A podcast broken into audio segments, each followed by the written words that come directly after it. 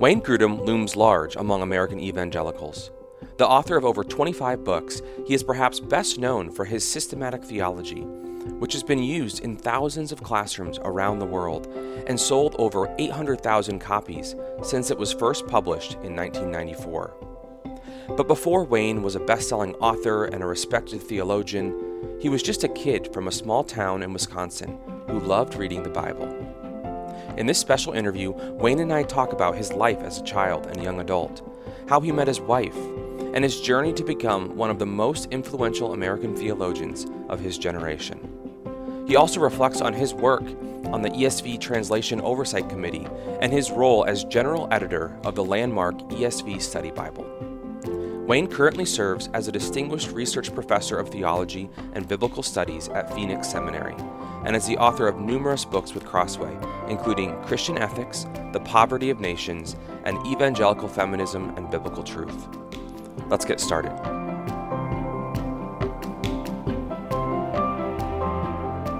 Well, Wayne, thank you so much for joining me today on the Crossway podcast. Thank you, Matt. Good to be with you. Yeah, it's good to talk. Uh, so, I, I want to talk today just about your life, your ministry, and in particular, uh, the, the big role that you've played at Crossway over the years and some really key things that you've been a part of with us. But maybe just to start, I wonder if you could share a little bit about your own story and how you came to be the theologian, the scholar, the, the teacher that you are known as today. What was your home life like growing up? Did you grow up in a Christian family with Christian parents? Yes, I did. Um, I grew up in a small town in northern Wisconsin called Jim Falls. Jim Falls? Jim Falls. Not Jim's Falls, Jim Falls. Uh, I don't know quite why, but that's what it was named. It had 286 people. Oh, so you're real small. Very small, yeah. Um, first grade was the one row in the classroom. Second grade was the next row. Third grade was the next row, and fourth grade was the next row. After that, you go to the other room. Fifth, sixth, seventh, and eighth grade were in the in the second room. I went there seven years hmm. through seventh grade. Um, it was a predominantly Roman Catholic community. Most all my friends were Roman Catholic. But you you weren't. No, uh, we drove to Eau Claire, a half hour away, for a Baptist church. Oh, I was just in Eau Claire, actually. Really? Uh, broke down my car in Eau Claire and really? stayed the night. Yes. Really? yep, just this last weekend. Well, when I was 13, my parents moved us to Eau Claire. Mm. even though my dad's job was in Jim Falls, he was part owner of a creamery there. Uh, a dairy, like a dairy creamery? Yeah, they made butter and powdered milk. Oh, wow. Um, so coming from a, a, small community like that, yeah, uh, in in the, the cold north of Wisconsin, right? Uh, how did you first? Do you remember first getting developing a passion for theology, for studying theology? well, I for a long time, I for a long time thought that my Christian life began at age 12 when I had prayed with my mother to uh, trust in Christ as my Savior. And then at 13, at a Billy Graham crusade in Minneapolis, I went forward as a recommitment of my life. And those were significant times. Mm. But now, Matt, looking back on my childhood, I loved to sing hymns. I loved to be in church. I loved to. I, I, I, can remember myself on the playground playing baseball or playing soccer or touch football. No, it wasn't touch. It was tackle. Yeah. um, and I can remember myself riding bike and playing, praying regularly, just silently on the playground. And I love to read my Bible from a very early age, early elementary age. And those are things that I look back on now as evidence of genuine conversion prior to age 12. Hmm. So I don't know when I trusted in Christ, but it was very early. Yeah, very early. So beyond obviously God's own work in your heart to draw that uh, out of you, were there things that your parents did or others in your church that kind of had the influence on you to, to help instill a love for Scripture? Uh, the example of my parents who would read a chapter from the Bible every night before they went to sleep. To, uh, to you or just to, to no to themselves? each other, but I knew they were doing it. Hmm. Occasionally we'd sit, but usually after the children went to bed. Hmm. And um, the influence of my pastor who believed the Bible. Everything he taught came from the Bible, and it was his example was significant. Mm. But when I was 13, Matt, or 14, I don't know which, he taught our pastor at the Baptist church. taught a junior high class on Bible doctrine. And it, they had a little book called Baptist Beliefs by E.Y. Mullins. And I absolutely loved it. I couldn't, I just couldn't get over the wonder and amazement that you could tell what the whole Bible said about God's omnipotence or omnipresence Mm. or omniscience or the Trinity. That someone had done that work to kind of distill it down. Yes, it was a little 100, 100, 150 page book. E.Y. Mullins, Baptist Beliefs. I still have it. I still have my pencil notes in the margin. Oh wow, from when you were a kid. Yeah. Now, um, I learned later, looking back on Baptist history, he was, uh, he, he strayed from inerrancy and he wasn't completely conservative in all his beliefs. Huh. He's part of this uh, abandonment of inerrancy that was part of the Southern Baptist Convention for a number of years uh, before the conservative resurgence. Uh, but it still was, for the most part, very clear evangelical Protestant theology. Yeah. And I just was fascinated by it. So you maybe couldn't recommend it today, but it, it No. nevertheless played a role in in your own life. Right. I have a little book called Christian Beliefs that would be a good substitute for it. Yeah. Uh, So, I mean, I don't want to jump ahead too much. We'll get back to uh, the publication of your systematic theology, which is, uh, I don't know all the stats, but uh, you know, it's is one of the best-selling, most well-known systematic theologies in the English language in the world. Yeah. Uh, and do, do you can you think of whether there's- was there anything uh, in your mind from that experience as a kid with this the smaller little theology book that kind of was impacting how you were approaching writing your systematic theology? Let's see. I grew up in this Baptist church in Eau Claire, Wisconsin. Went off to college and was active in the Christian Fellowship group at Harvard when I was an undergraduate and uh, became president of that group. And I went to college with the intention of graduating from college, going to law school, and then going into politics. Hmm. I was uh, president of the Young Republicans in my high school. I was president of the student council in Eau Claire, Wisconsin. So your interest in politics starts very early. Yeah, earlier than uh, high school because at 12 years old in 1960, I, as a 12 year old, campaigned for Richard Nixon against John F. Kennedy. Hmm. But it was in a very strongly Catholic town, and all my friends were Kennedy supporters. You're pushing against the tide. I there. was deeply disappointed. Huh. But well, I guess I can trace it back farther. When I just learned to read, I could read a campaign button that my dad had that said, "I like Ike." That was Eisenhower's nickname. Yeah. So your parents were politically active and interested. Interested Mm. and conservative. Yeah. Yeah, So okay. So at, at Harvard, what did you study then? economics. Economics. And uh, what was it about economics? Was there a certain sub discipline that you were Uh, interested my in? My faculty advisor told me it'd be a good preparation for law school. Okay. Yeah. So it's just I didn't know what to major in. just kind of thinking about that end result and trying to work that way. Right. Yeah. So then, what was it then that kind of got you? I think that one of the next major educational milestones was an MDiv at Westminster Seminary. Yes. Yes. What kind of got you thinking that direction? Um, freshman year, sophomore year, I majored in economics, took a lot of the required courses. Uh, sort of near the end of my sophomore year, I was president of the Harvard Christian Fellowship, Harvard Radcliffe Christian Fellowship. And I found I was, in a way, a pastor, fulfilling a pastoral role for other students, to other students. And I, I loved it. I gravitated toward it. I loved teaching Bible studies and participating in Bible studies. And uh, I felt more and more the Lord calling me to uh, do a teaching ministry. Hmm.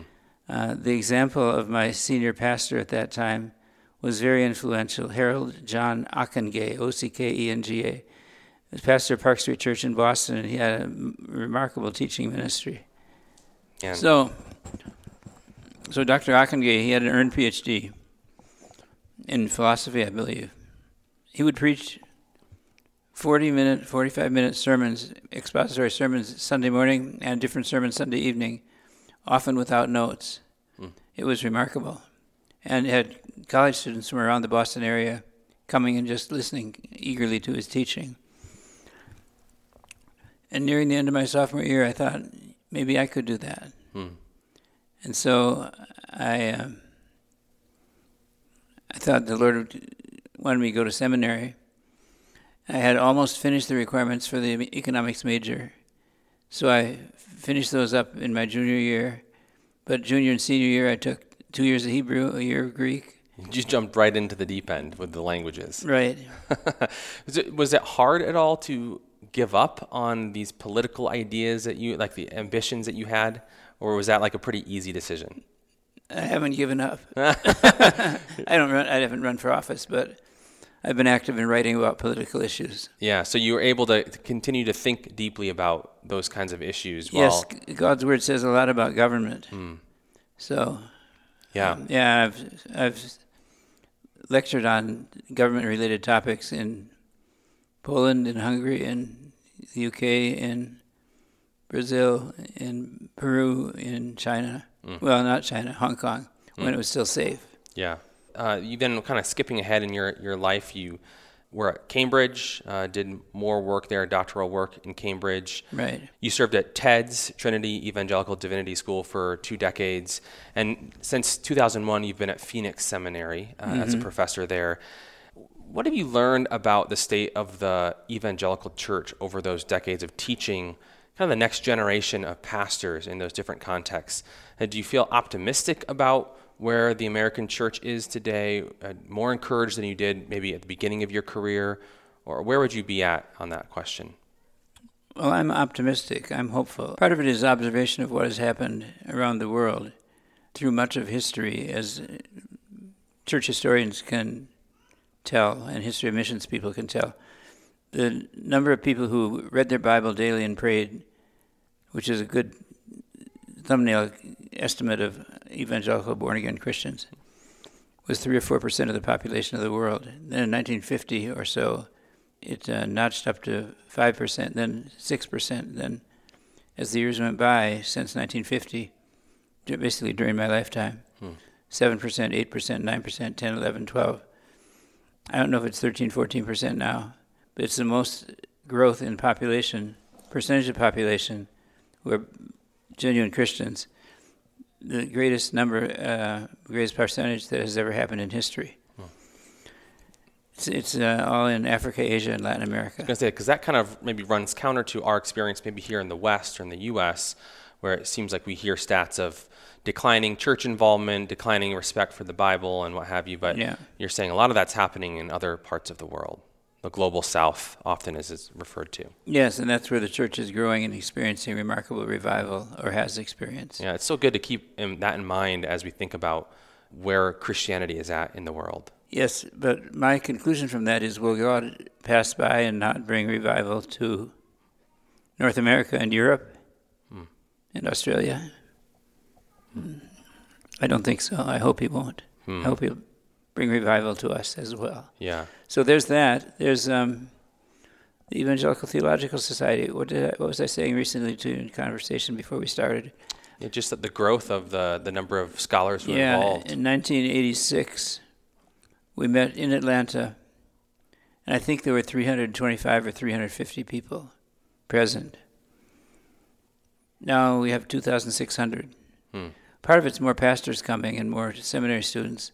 But another part of it is the amazing growth of evangelical scholarship, increasing number of Bible believing evangelical seminaries.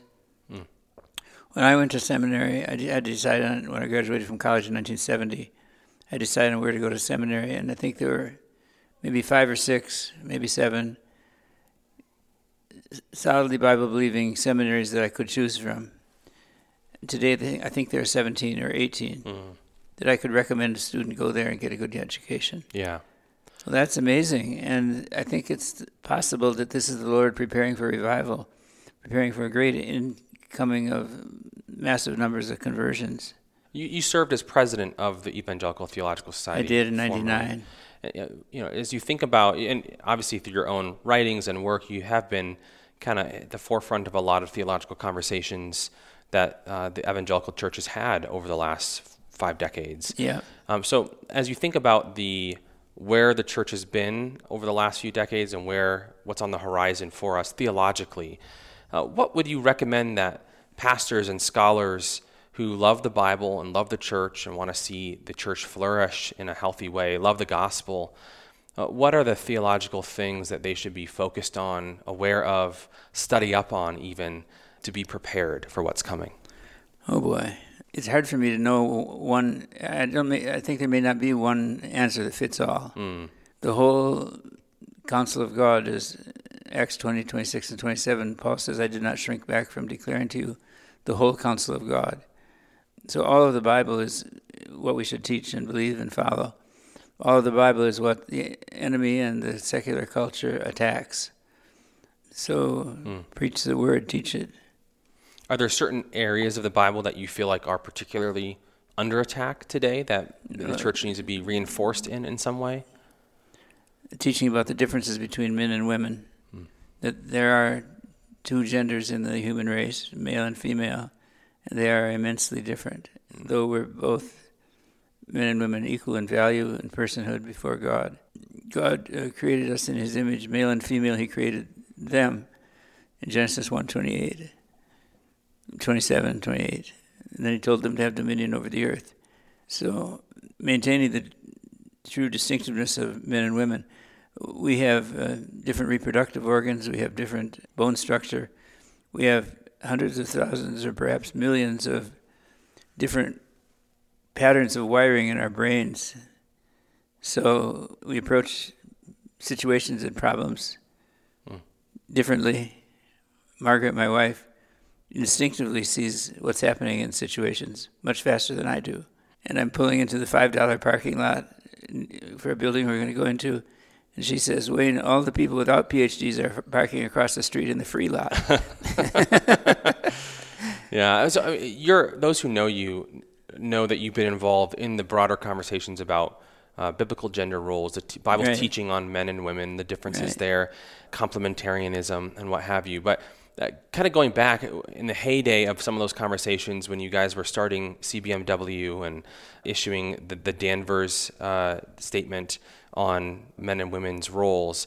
Could you ever have imagined where our culture would be at today, especially in light of the transgender lobby and the, the transgender push that we see uh, in our culture today, where it's far beyond just gender roles now? There's a questioning of gender itself happening.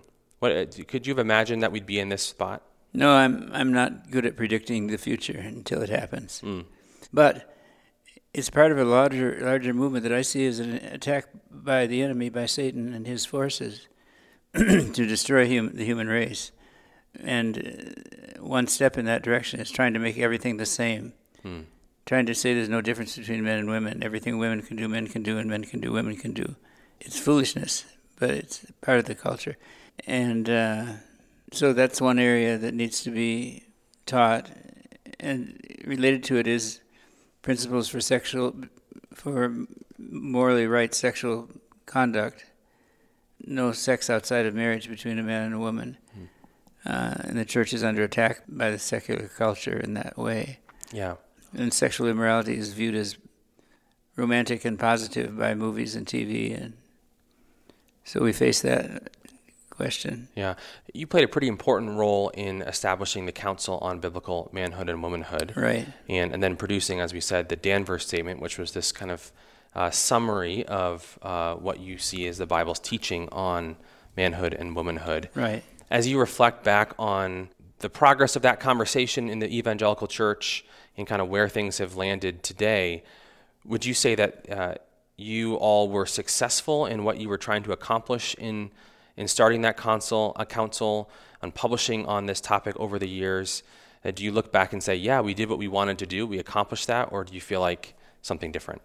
Well, um, I feel that God gave us much grace in that whole denominations committed to either the Danvers Statement on male female roles or something very similar to it in wording. The Southern Baptist Convention, which is huge, the Presbyterian Church in America, Missouri Synod Lutheran Church, thousands of independent Bible churches, and um, seminaries. Uh, many, a number of seminaries, Westminster, Reformed, all the Southern Baptist seminaries, Hmm.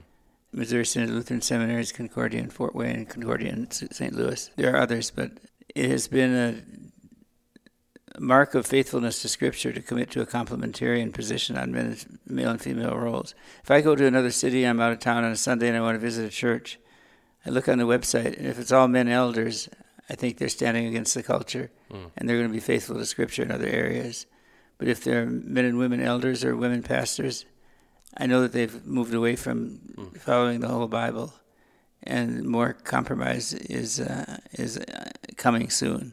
So, in the midst of all of the conversations and, and arguments and debates and controversy mm-hmm. surrounding this issue over the years, have you been able to hold on to relationships, even friendships with egalitarians who, who you disagree with on this issue, but nevertheless, you know, you would want to say, no, we are we are fellow brothers and sisters, and, and I appreciate them and respect what they're doing. Well, with some. Uh, Craig Keener is one. He's been a friend for years. He's an egalitarian, past president of the ETS, prolific scholar, but the nicest guy you'll ever meet. um, and uh, he's been a friend. Walt Kaiser and um, Grant Osborne, while I was at Trinity, for instance, were egalitarian, mildly egalitarian, not militantly. And uh, we maintained genuine friendship throughout the time I was at the 20 years I was at Trinity. Well, Walt Kaiser wasn't there the whole time, but when he was. Well, and even after he left. So, yes, with some. With others, no, there hasn't been a.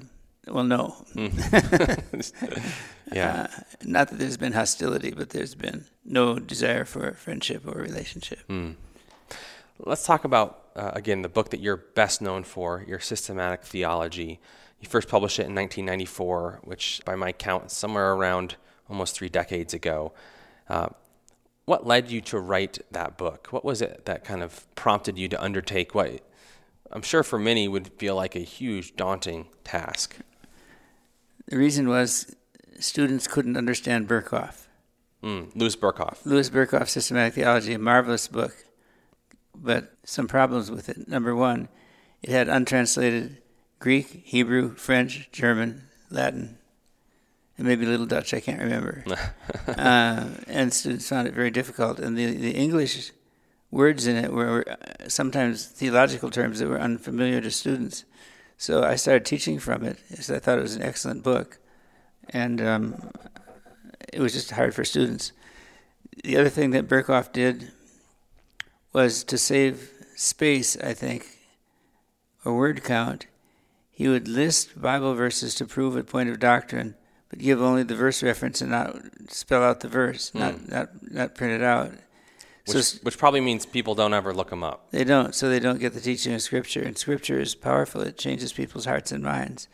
So I uh, thought we have to have something that people can understand, and something that will give the quotation of the verse itself, not just the Bible reference. Because what if he says? Uh, Ephesians four twelve. I'm just making randomly. Yeah. Uh, who knows what that says? Yeah, right. Most of us are not going to know most of those references.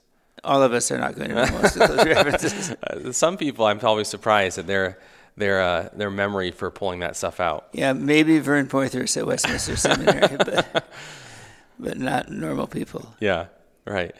Uh, so although book- I, I could say, when I got to Harvard as a freshman, 1966, the dean's office had assigned me a roommate named Jerry Brock from Fresno, California. He had memorized all of Matthew and all of Romans. Oh, wow. For Youth for Christ quiz contests. So I'd say, Matthew, Jerry, what's Matthew 18:4? And he would go. you see the, see the, filing cabinet in his yeah, brain. Yeah. yeah, but that's unusual. Yeah. So, so your systematic theology, last I saw, has sold over a half a million copies. Maybe that's out of date at this point. Eh, over 800,000. 800,000 to date. Did you imagine it would have that resonance worldwide when you first wrote it? No. What, what were you thinking? What was the original print run, or what were you thinking was going to be the the impact of the book? I thought it would be an alternative that people could understand. I wrote it for first year seminary students, but I imagined my hypothetical audience as I was writing. I imagined my parents were visiting in the back of the classroom, and I wanted them to be able to understand it. Mm. My dad went to college for two years and then went into business. My mom didn't go to college, but they were lifelong Christians. Yeah, I wanted it to be understandable to for to ordinary Christian readers. And then Berkhof didn't give any application to life. He would just give the doctrine and be done with it. And yet I thought, even the most theological books in the New Testament, like Romans or Hebrews, those books have a lot of application to life. Ephesians, even though they're really rich theology. And so, if the Bible doesn't teach theology without application to life, neither should we. Mm. So, I tried to emphasize at the end of each chapter questions for personal application. And, um, and I put a hymn in because I would always begin class with a hymn. And the Lord has blessed it in a way that, or has used it to draw people closer to Himself in a way that I never expected. Do you often hear from people who have read the book and found it helpful or it's you know impacted them in some way? How often do you get those kinds of responses? I can't walk 20 feet down the hallway here at ETS without somebody stopping me. Huh. That's amazing. Well, what what does that feel like today? I mean, you've, you've been living in that, you know, with that for probably a couple decades at least now of, of people, uh, so many people having benefited from the book. How does that impact you today? it just makes me thankful for God's for the privilege of being able to do something that brought benefit to God's people and that He has blessed it. Mm. I'm just thankful for that. Mm. I don't want to do anything that would dishonor the Lord and. Uh, make the book not profitable for people. Yeah. So an- another thing that you have been involved with that has similarly had a huge impact around the world is the creation of the ESV, the English Standard Version. And you served on the, continue to serve on the ESV Translation Oversight Committee. How did you first get connected to the work on the ESV? I called Lane Dennis, the president of Crossway, and said, Do you think the National Council of Churches would give us permission to revise the Revised Standard Version? And he said John Piper had called him recently with the same idea. had you guys conspired on that ahead of time? No. No, that was just a providential. Both of you had this idea. Yes, but when I my first teaching responsibility was at Bethel College in St. Paul, Minnesota, seventy-seven to eighty-one. And for two of those years, John Piper was in the same department, so we talked a lot, um, and we both used the Revised Standard Version as our personal Bible. Mm. How old were both of you at that time? Do you have general sense? Well, I was born in 48, so in 78 I was 30 years old. Mm. And John was probably 32. A little younger, yeah. No, he's he's he's older. Oh, he's, he's older. He's maybe two years older than I am. Okay. We used to argue a lot when we were young faculty members about hermeneutics and how to get the right meaning from the author's intention. So not just eh, specific interpretations, but actually how to do hermeneutics correctly. Yes, uh, what were the what were the battle lines there? I can't remember. I could remember if I tried. Yeah.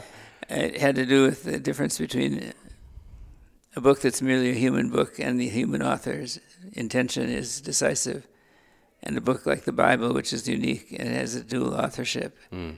and can have meaning that the original human author didn't understand or intend. Yeah. Uh, so, so both you and him have this idea for ne- the need for a new translation, a revision of the RSV, and you, you call Lane, and then how did you get roped in? Were you always wanting to be involved, or was it more of, hey, you should go do this? He said he would contact the National Council of Churches and see what they would resp- how they would respond. And he came back to me after a while and said they responded that, that they wouldn't allow us to have permission to use the Revised Standard Version as a basis for a new translation. So they said no. They said no. And then I said, could I try once more? And Lane, who was president of Crossway at the time, said, yes, that's fine. You have to contact David Lull, who's in charge of permissions for the National Council of Churches. He's in New York City. So I put it off and put it off. And then um, one day, I think it was a Thursday, I didn't have any teaching responsibilities at Trinity. And I just felt the Lord wanted me to work on this. So I spent seven hours just entirely focused on writing a letter to the National Council of Churches, telling them what kind of translation we would do, and uh, explaining in detail what we would do with a number of verses. Hmm. And um, it was a it was maybe a five or six or seven page letter. When I finished it, I called David Lull, this man at the National Council of Churches in New York City. It was a quarter to five in New York City. And um, could I send him a, follow up letter that Lane Dennis had uh, given me permission to write? He said, Yes, you've got 15 minutes and I'm leaving the country. so I faxed him the letter. Before 5 p.m., you got it over there. They were interested. I, explained to him who would be involved in the translation and the kind of translation we'd want to do. We changed Isaiah 7:14 to "A virgin shall conceive, not a young woman." Uh, we changed four verses in the New Testament to put the word propitiation back in the Bible, which is important in the doctrine of the atonement. We would change Psalm 45 from your divine throne to your throne, O God. And uh, I faxed the letter, and they came back and said they were interested. And so Lane Dennis and Crossway leadership began discussions with the National Council of Churches. And the lawyer on both, lawyers on both sides were involved in the contract negotiations. They couldn't come to agreement in the details, and finally they ended up saying the revision would be done in accordance with the principles laid out in Wayne Grudem's letter to David on March such such of 1996. Huh. So that became kind of the the, the, the core document that would became the legal document, legal basis on which the translation was done. Oh wow! So that letter became the the contractual basis on which the ESV was carried out. And there was one sentence at the last page that said, and any additional changes that we think exegetically defensible or something to that effect, mm. which gave us complete freedom. And we uh, ended up changing, I think by one count, I think we ended up changing 60,000 words or 8% of the RSV text. Mm. So 92% of it is the Revised Standard Version, which is a revision of the American Standard Version of 1901, which is a revision of the King James Version. So the ESV is a direct descendant of the King James yeah. Version. It's the great grandson. Yeah, we, we often talk about it being in the, the legacy or in the, the stream yes. of the King James. Yeah, very much. Yeah.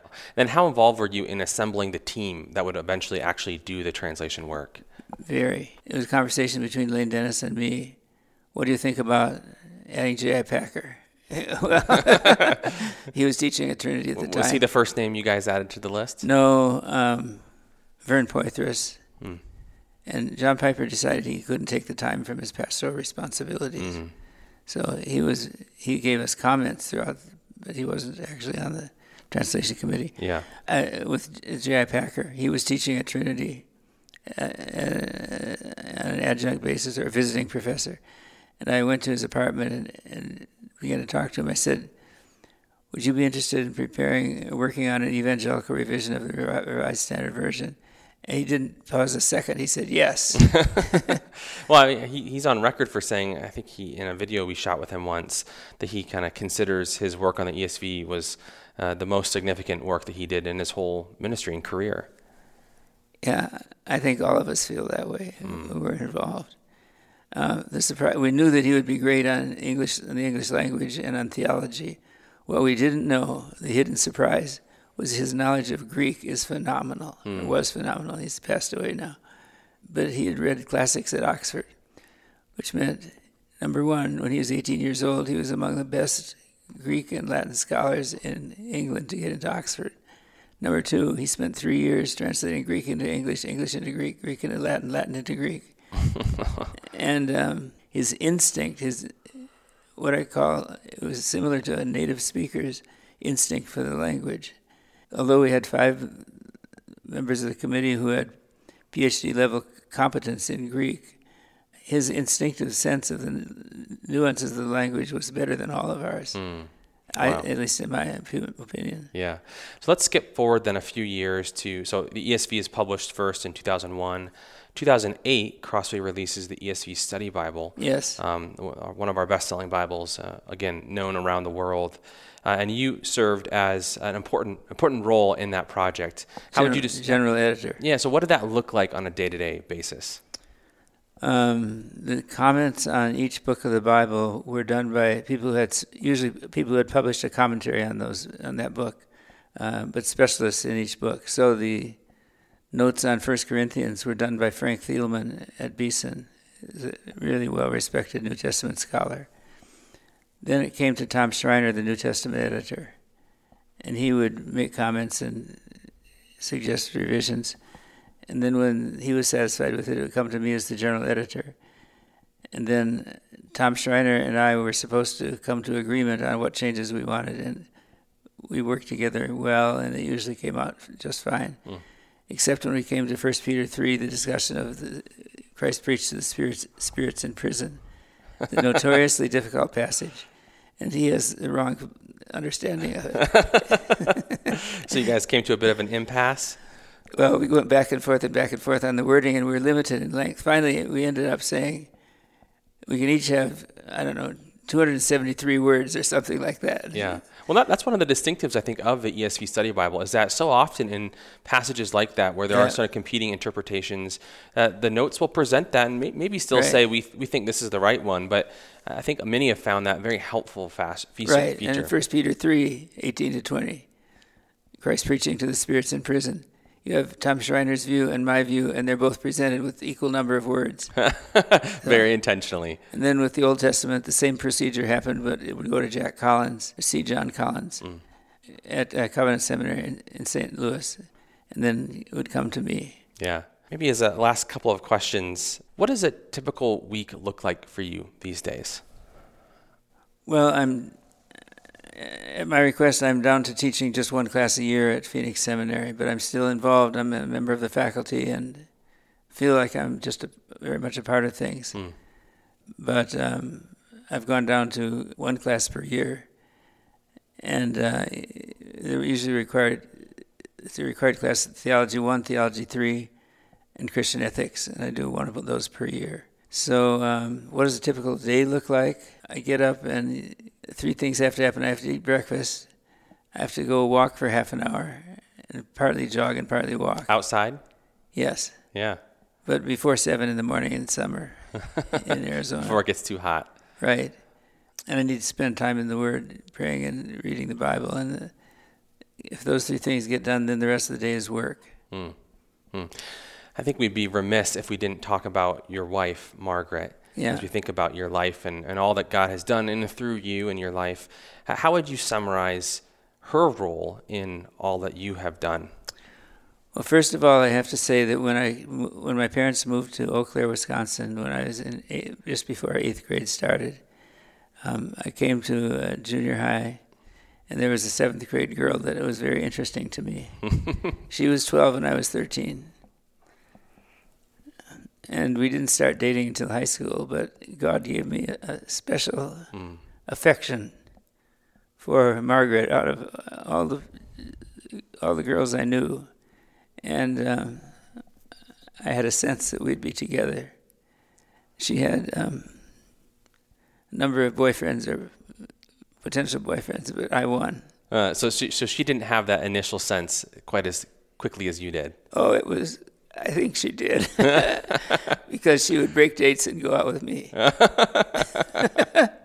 so I think God, God gave us that affection for Yeah. each other. And yeah, so then what, what impact has she had on, on you over the years? Well, she prays for me. She is a good counselor, very wise, Mm. and she um, she cares for the household and the children when the children were at home, Mm. and uh, enables me to have freedom to work on the writing project that is underway. Does she ever read any of your writing projects before you send them off to the press? or- Unfortunately, no. you would like her to, huh? No, I mean it's just I would appreciate her comments, but she hears me teach in uh, adult Bible classes and Yeah. conferences, and She gets enough Wayne Grudem at home. yes, Yeah. yeah. It'll happen once or twice a day where I'll walk into the other room where Margaret is and say, "Could you please pray for me? I'm stuck on this paragraph or this verse or Hmm. something, or um, I can't quite get going on this. Well, my ETS paper that I presented this morning. Hmm. I started to work on it, started to work on it, started to work on it. Finally, I went and said, Margaret, please pray for me. I'm not getting a sense of how this paper should develop. And then, what do you know, it came out just fine. yeah. So her prayers have been a, Uh, very help. important, yeah. yeah. Maybe as a, a final question, as you reflect back in your life, all that God has, has done in and through you over the years, and I know you're a humble man, you, recognize his his activity in and through what you've accomplished. Yeah. How would you want people to remember you? Someone who loved Jesus.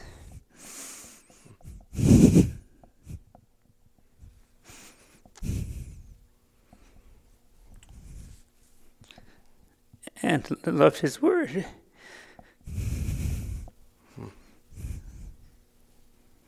Sorry.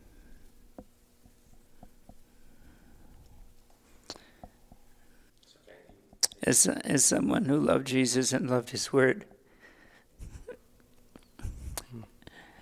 and sought to teach it faithfully. That's about it. Yeah. Yeah. Well, thank you again so much for talking with us today and, and reflecting on your life and ministry and, and what God has done. Uh, we, we've all benefited from it in so many ways. Well, it's been a privilege.